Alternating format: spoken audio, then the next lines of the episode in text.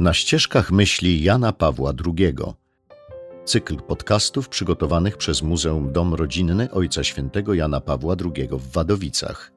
Odcinek pierwszy. Opracowanie ksiądz Robert Woźniak. Tekst encykliki czyta Piotr Piecha.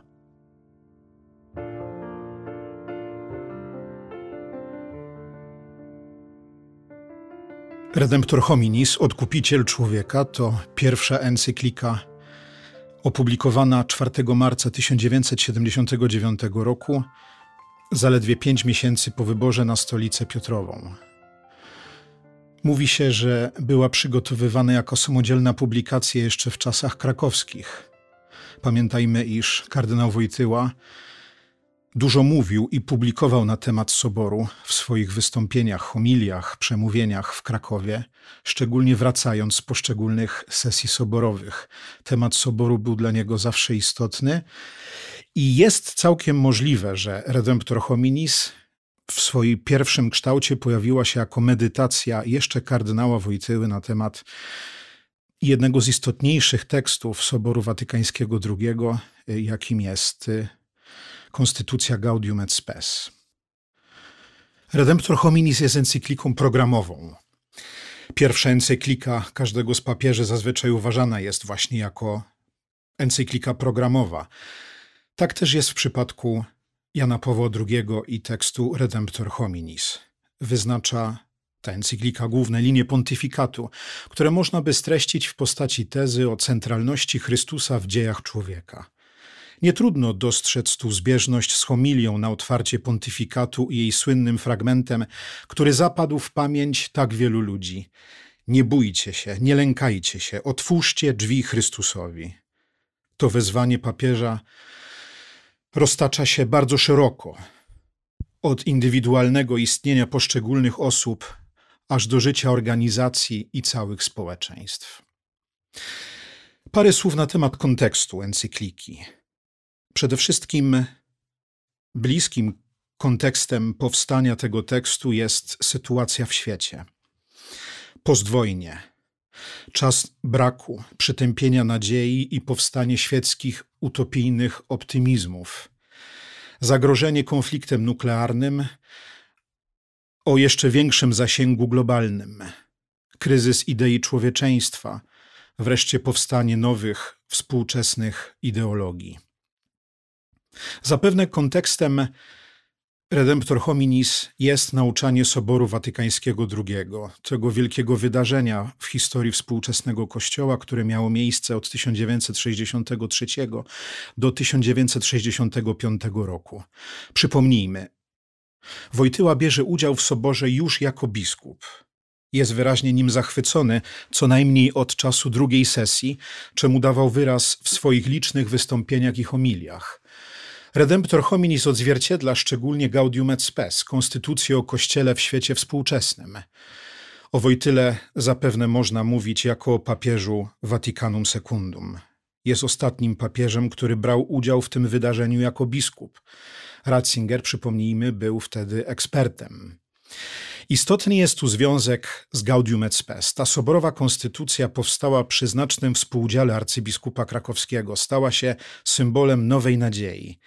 Jej przesłanie oparte na dostrzeżeniu znaków czasu, znaków Boga działającego w ludzkiej historii, wywarło na Wojtyle ogromne wrażenie. I w końcu trzeci aspekt kontekstu Redemptor Hominis to przygotowanie do wielkiego jubileuszu dwutysiąclecia chrześcijaństwa.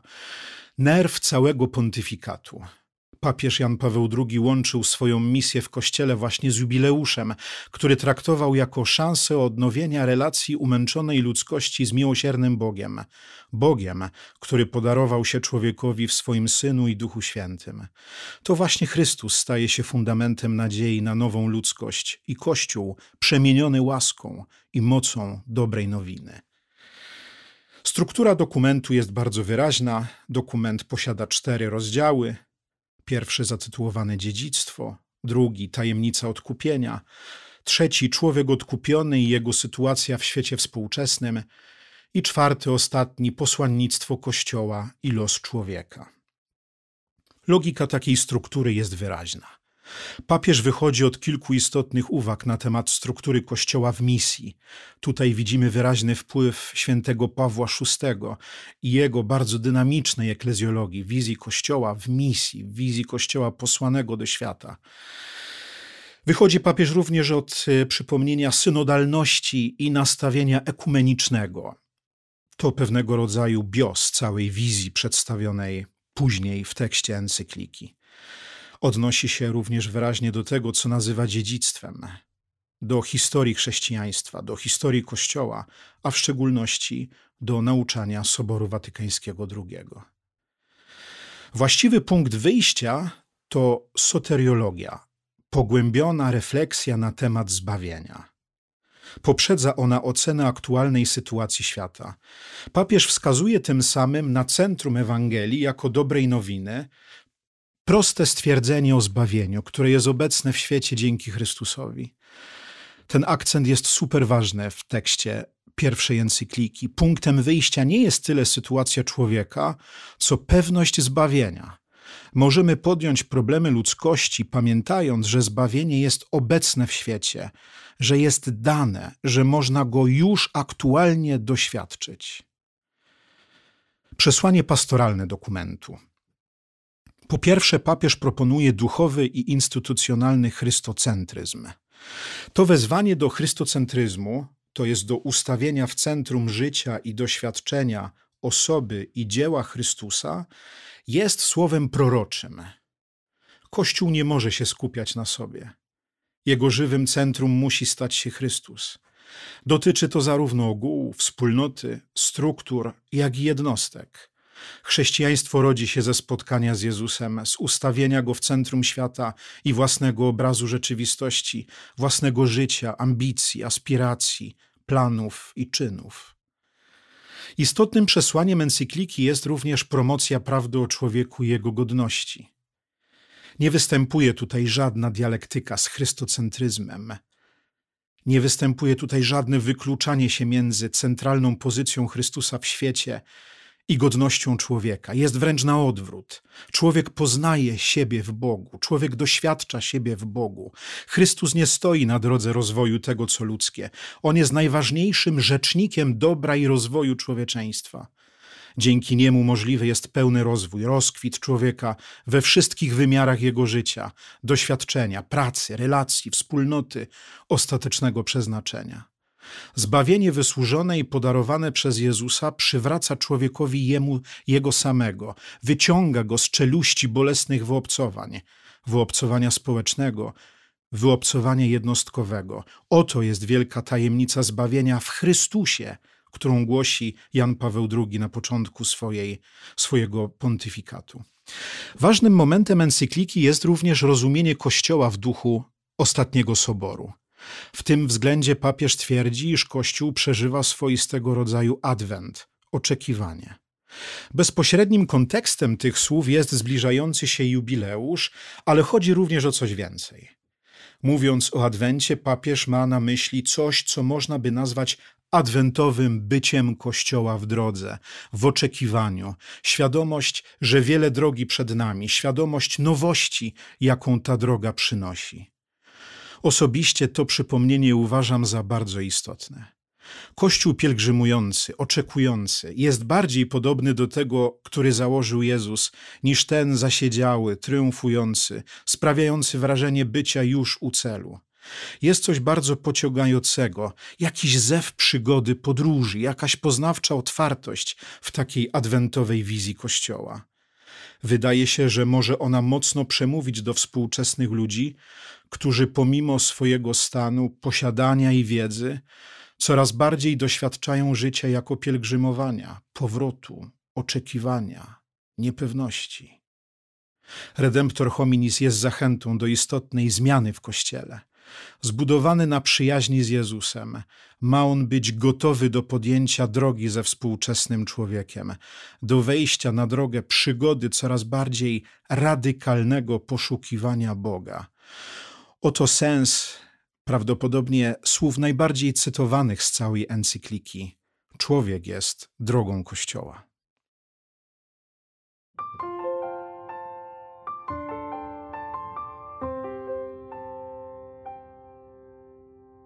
Redemptor hominis. Człowiek nie może żyć bez miłości. Człowiek pozostaje dla siebie istotą niezrozumiałą, jego życie jest pozbawione sensu, jeśli nie objawi mu się miłość, jeśli nie spotka się z miłością, jeśli jej nie dotknie i nie uczyni w jakiś sposób swoją, jeśli nie znajdzie w niej żywego uczestnictwa. I dlatego właśnie Chrystus Odkupiciel, jak to już zostało powiedziane, objawia w pełni człowieka samemu człowiekowi. To jest ów, jeśli tak wolno się wyrazić, ludzki wymiar tajemnicy odkupienia. Człowiek odnajduje w nim swoją właściwą wielkość, godność i wartość swego człowieczeństwa. Człowiek zostaje w tajemnicy odkupienia na nowo potwierdzony, niejako wypowiedziany na nowo, stworzony na nowo. Nie ma już Żyda ani poganina, nie ma już niewolnika ani człowieka wolnego, nie ma mężczyzny ani kobiety, wszyscy bowiem jesteście kimś jednym w Chrystusie Jezusie. Człowiek, który chce zrozumieć siebie do końca, nie wedle jakichś tylko doraźnych, częściowych, czasem powierzchownych, a nawet pozornych kryteriów i miar swojej własnej istoty, musi ze swoim niepokojem, niepewnością, a także słabością i grzesznością, ze swoim życiem i śmiercią przybliżyć się do Chrystusa. Musi niejako w Niego wejść z sobą samym, musi sobie przyswoić, zaasymilować całą rzeczywistość wcielenia i odkupienia, aby siebie odnaleźć. Jeśli dokona się w człowieku ów dogłębny proces, wówczas owocuje on nie tylko uwielbieniem Boga, ale także głębokim zdumieniem nad sobą samym. Jakąż wartość musi mieć w oczach Stwórcy człowiek, skoro zasłużył na takiego i tak potężnego odkupiciela, skoro Bóg syna swego jednorodzonego dał, ażeby on, człowiek, nie zginął, ale miał życie wieczne. Właśnie owo głębokie zdumienie wobec wartości i godności człowieka nazywa się Ewangelią, czyli dobrą nowiną. Nazywa się też chrześcijaństwem. Stanowi o posłannictwie Kościoła w świecie, również, a może nawet szczególnie w świecie współczesnym. Owo zdumienie, a zarazem przeświadczenie, pewność, która w swym głębokim korzeniu jest pewnością wiary, ale która w sposób ukryty ożywia każdą postać prawdziwego humanizmu, pozostają najściślej związane z Chrystusem – ono wyznacza zarazem jego miejsce, jego, jeśli tak można się wyrazić, szczególne prawo obywatelstwa w dziejach człowieka i ludzkości. Kościół, który nie przestaje kontemplować całej tajemnicy Chrystusa, wie z całą pewnością wiary, że odkupienie, które przyszło przez krzyż, nadało człowiekowi ostateczną godność i sens istnienia w świecie, sens w znacznej mierze zagubiony przez grzech. I dlatego też to odkupienie wypełniło się w tajemnicy paschalnej, prowadzącej przez krzyż i śmierć do zmartwychwstania. Jest to podstawowe zadanie Kościoła we wszystkich epokach, a w szczególności w epoce naszej, aby skierowywał wzrok człowieka, aby skierowywał świadomość i doświadczenie całej ludzkości w stronę tajemnicy Chrystusa, aby pomagał wszystkim ludziom obcować z głębią odkupienia, która jest w Jezusie Chrystusie – przez to samo dotykamy równocześnie największej głębi człowieka, ludzkich serc, ludzkich sumień, ludzkich spraw.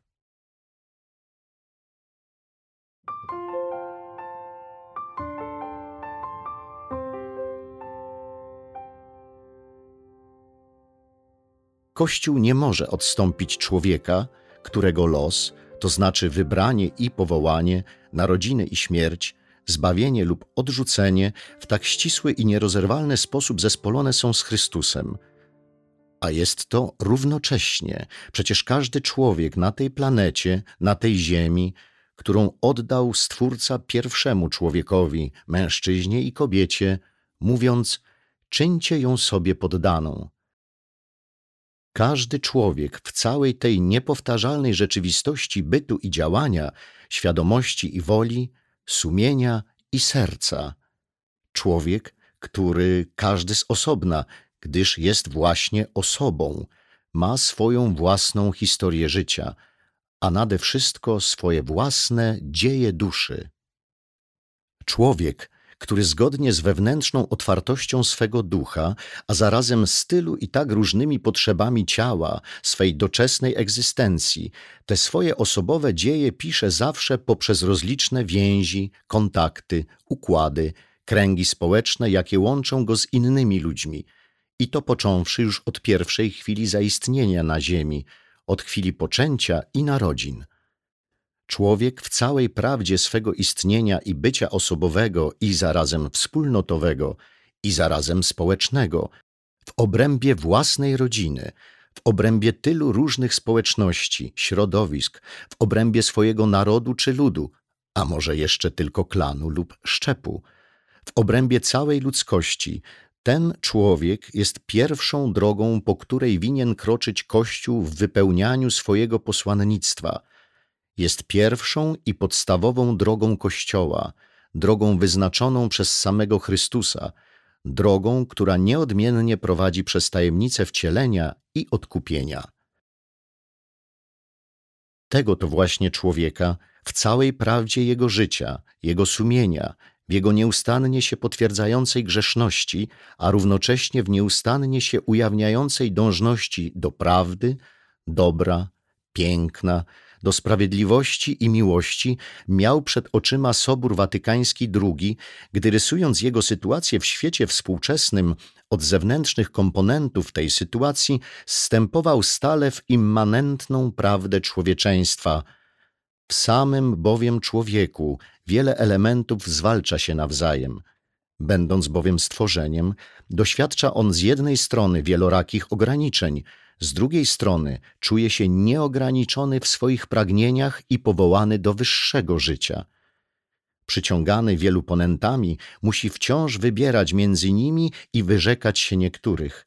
Co więcej, będąc słabym i grzesznym, nierzadko czyni to, czego nie chce, nie zaś to, co chciałby czynić. Stąd cierpi rozdarcie w samym sobie, z czego z kolei tyle i tak wielkich rozdźwięków rodzi się w społeczeństwie. Ten człowiek jest drogą Kościoła, drogą, która prowadzi niejako u podstawy tych wszystkich dróg, jakimi Kościół kroczyć powinien, ponieważ człowiek, każdy bez wyjątku, został odkupiony przez Chrystusa, ponieważ z człowiekiem, każdym bez wyjątku, Chrystus jest w jakiś sposób zjednoczony, nawet gdyby człowiek nie zdawał sobie z tego sprawy. Chrystus, który za wszystkich umarł i zmartwychwstał, może człowiekowi przez ducha swego udzielić światła i sił, aby zdolny był odpowiedzieć najwyższemu swemu powołaniu. Ponieważ więc ten człowiek jest drogą Kościoła, drogą jego codziennego życia i doświadczenia, posłannictwa i trudów, Kościół naszej epoki musi być wciąż na nowo świadomy jego sytuacji, to znaczy świadomy równocześnie jego możliwości, które wciąż na nowo się ukierunkowują i w ten sposób ujawniają. Musi być równocześnie świadomy zagrożeń, świadomy tego wszystkiego, co wydaje się być przeciwne temu, aby życie ludzkie stawało się coraz bardziej ludzkie, aby wszystko, co na to życie się składa, odpowiadało prawdziwej godności człowieka – po prostu musi być świadomy wszystkiego, co jest temu przeciwne.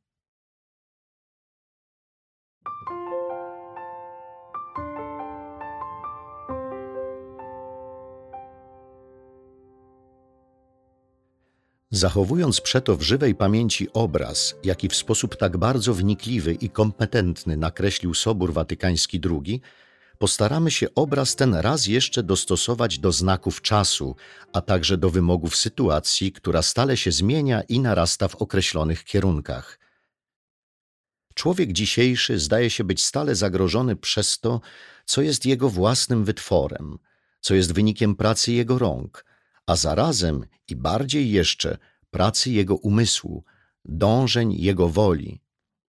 Owoce tej wielorakiej działalności człowieka zbyt rychło i w sposób najczęściej nieprzewidywany nie tylko i nie tyle podlegają alienacji, w tym sensie, że zostają odebrane temu, kto je wytworzył, ile, przynajmniej częściowo, w jakimś pochodnym i pośrednim zakresie skutków skierowują się przeciw człowiekowi. Zostają przeciw niemu skierowane lub mogą zostać skierowane przeciw niemu. Na tym zdaje się polegać główny rozdział dramatu współczesnej ludzkiej egzystencji w jej najszerszym i najpowszechniejszym wymiarze. Człowiek coraz bardziej bytuje w lęku, żyje w lęku, że jego wytwory, rzecz jasna nie wszystkie i nie większość, ale niektóre, i to właśnie te, które zawierają w sobie szczególną miarę ludzkiej pomysłowości i przedsiębiorczości, mogą zostać obrócone w sposób radykalny przeciwko człowiekowi. Mogą stać się środkami i narzędziami jakiegoś wręcz niewyobrażalnego samozniszczenia, wobec którego wszystkie znane nam z dziejów kataklizmy i katastrofy zdają się blednąć – Musi przeto zrodzić się pytanie, na jakiej drodze owa dana człowiekowi od początku władza, mocą której miał czynić ziemię sobie poddaną, obraca się przeciwko człowiekowi, wywołując zrozumiały stan niepokoju, świadomego czy też podświadomego lęku, poczucia zagrożenia, które na różne sposoby udziela się współczesnej rodzinie ludzkiej i w różnych postaciach się ujawnia. Ów stan zagrożenia człowieka ze strony wytworów samego człowieka ma różne kierunki i różne stopnie nasilenia. Zdaje się, że jesteśmy coraz bardziej świadomi, iż eksploatacja Ziemi, planety, na której żyjemy, domaga się jakiegoś racjonalnego i uczciwego planowania – Równocześnie eksploatacja ta dla celów nie tylko przemysłowych, ale także militarnych, niekontrolowany wszechstronnym i autentycznie humanistycznym planem rozwój techniki, niosą z sobą często zagrożenie naturalnego środowiska człowieka, alienuje go w stosunku do przyrody, odrywa od niej. Człowiek zdaje się często nie dostrzegać innych znaczeń swego naturalnego środowiska, jak tylko te, które służą celom doraźnego użycia i zużycia. Tymczasem Stwórca chciał, aby człowiek obcował z przyrodą jako jej rozumny i szlachetny pan i stróż, a nie jako bezwzględny eksploatator. Rozwój techniki oraz naznaczony panowaniem techniki rozwój cywilizacji współczesnej domaga się proporcjonalnego rozwoju moralności i etyki – Tymczasem ten drugi zdaje się niestety wciąż pozostawać w tyle. I stąd też ów skądinąd zdumiewający postęp, w którym trudno nie dostrzegać również tych rzeczywistych znamion wielkości człowieka, jakie w swych twórczych zalążkach objawiły się na kartach Księgi Rodzaju już w opisie jego stworzenia, musi rodzić wielorakie niepokoje. Niepokój zaś dotyczy zasadniczej i podstawowej sprawy – czy ów postęp, którego autorem i sprawcą jest człowiek, czyni życie ludzkie na Ziemi pod każdym względem bardziej ludzkim, bardziej godnym człowieka? Nie można żywić wątpliwości, że pod wielu względami czyni je takim. Pytanie jednak, które uporczywie powraca, dotyczy tego, co najistotniejsze – czy człowiek, jako człowiek w kontekście tego postępu, staje się lepszy, duchowo dojrzalszy, bardziej świadomy godności swego człowieczeństwa, bardziej odpowiedzialny, bardziej otwarty na drugich, zwłaszcza dla potrzebujących, dla słabszych, bardziej gotowy świadczyć i nieść pomoc wszystkim? Jest to pytanie, które muszą stawiać sobie chrześcijanie właśnie dlatego, że Jezus Chrystus tak wszechstronnie uwrażliwił ich na sprawę człowieka. Ale pytanie to muszą stawiać sobie równocześnie wszyscy ludzie, a zwłaszcza te środowiska i te społeczeństwa, które mają szczególnie aktywny udział w procesach współczesnego postępu.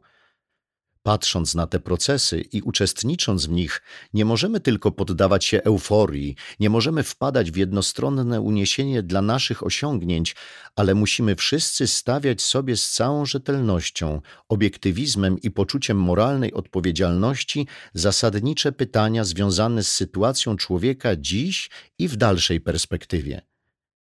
Czy wszystkie dotychczasowe i dalsze osiągnięcia techniki idą w parze z postępem etyki i z duchowym postępem człowieka?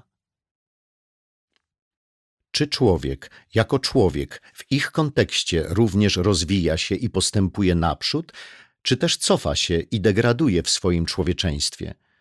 Czy rośnie w ludziach, w świecie człowieka, który jest sam w sobie światem dobra i zła moralnego, przewaga tego pierwszego, czy też tego drugiego? Czy w ludziach, pomiędzy ludźmi, pomiędzy społeczeństwami, narodami, państwami rośnie sprawiedliwość, solidarność, miłość społeczna, poszanowanie praw każdego, zarówno człowieka, jak narodu czy ludu, czy też wręcz przeciwnie, narastają egoizmy różnego wymiaru, ciasne nacjonalizmy w miejsce autentycznej miłości ojczyzny, a wreszcie dążenie do panowania nad drugimi wbrew ich słusznym prawom i zasługom, dążenie zwłaszcza do tego, aby cały rozwój materialny, techniczno-produkcyjny wykorzystać dla celów wyłącznie panowania nad drugimi, dla celów takiego czy innego imperializmu. Oto pytania zasadnicze, których nie może nie stawiać Kościół, ponieważ w sposób mniej lub bardziej wyraźny stawiają sobie te pytania miliardy ludzi żyjących we współczesnym świecie. Temat rozwoju i postępu nie schodzi z ust, tak jak nie schodzi ze szpalt dzienników i publikacji we wszystkich prawie językach współczesnego świata. Nie zapominajmy wszakże, iż w tym temacie zawiera się nie tylko twierdzenie i pewność, zawiera się w nim również pytanie i niepokój. To drugie jest nie mniej ważne jak pierwsze. Odpowiada ono naturze ludzkiego poznania. Jeszcze bardziej odpowiada podstawowej potrzebie troski człowieka o człowieka, o samo jego człowieczeństwo, o przyszłość ludzi na tej ziemi. Kościół, który jest ożywiony wiarą eschatologiczną, uważa równocześnie tę troskę o człowieka, o jego człowieczeństwo, o przyszłość ludzi na tej ziemi, a więc o kierunek całego rozwoju i postępu, za istotny dla swego posłannictwa, za nierozerwalnie z nim związany. Początek tej troski Kościół znajduje w samym Jezusie Chrystusie, jak o tym świadczą Ewangelie. W nim też stale pragnie ją rozwijać, odczytując sytuację człowieka w świecie współczesnym wedle najważniejszych znaków naszego czasu.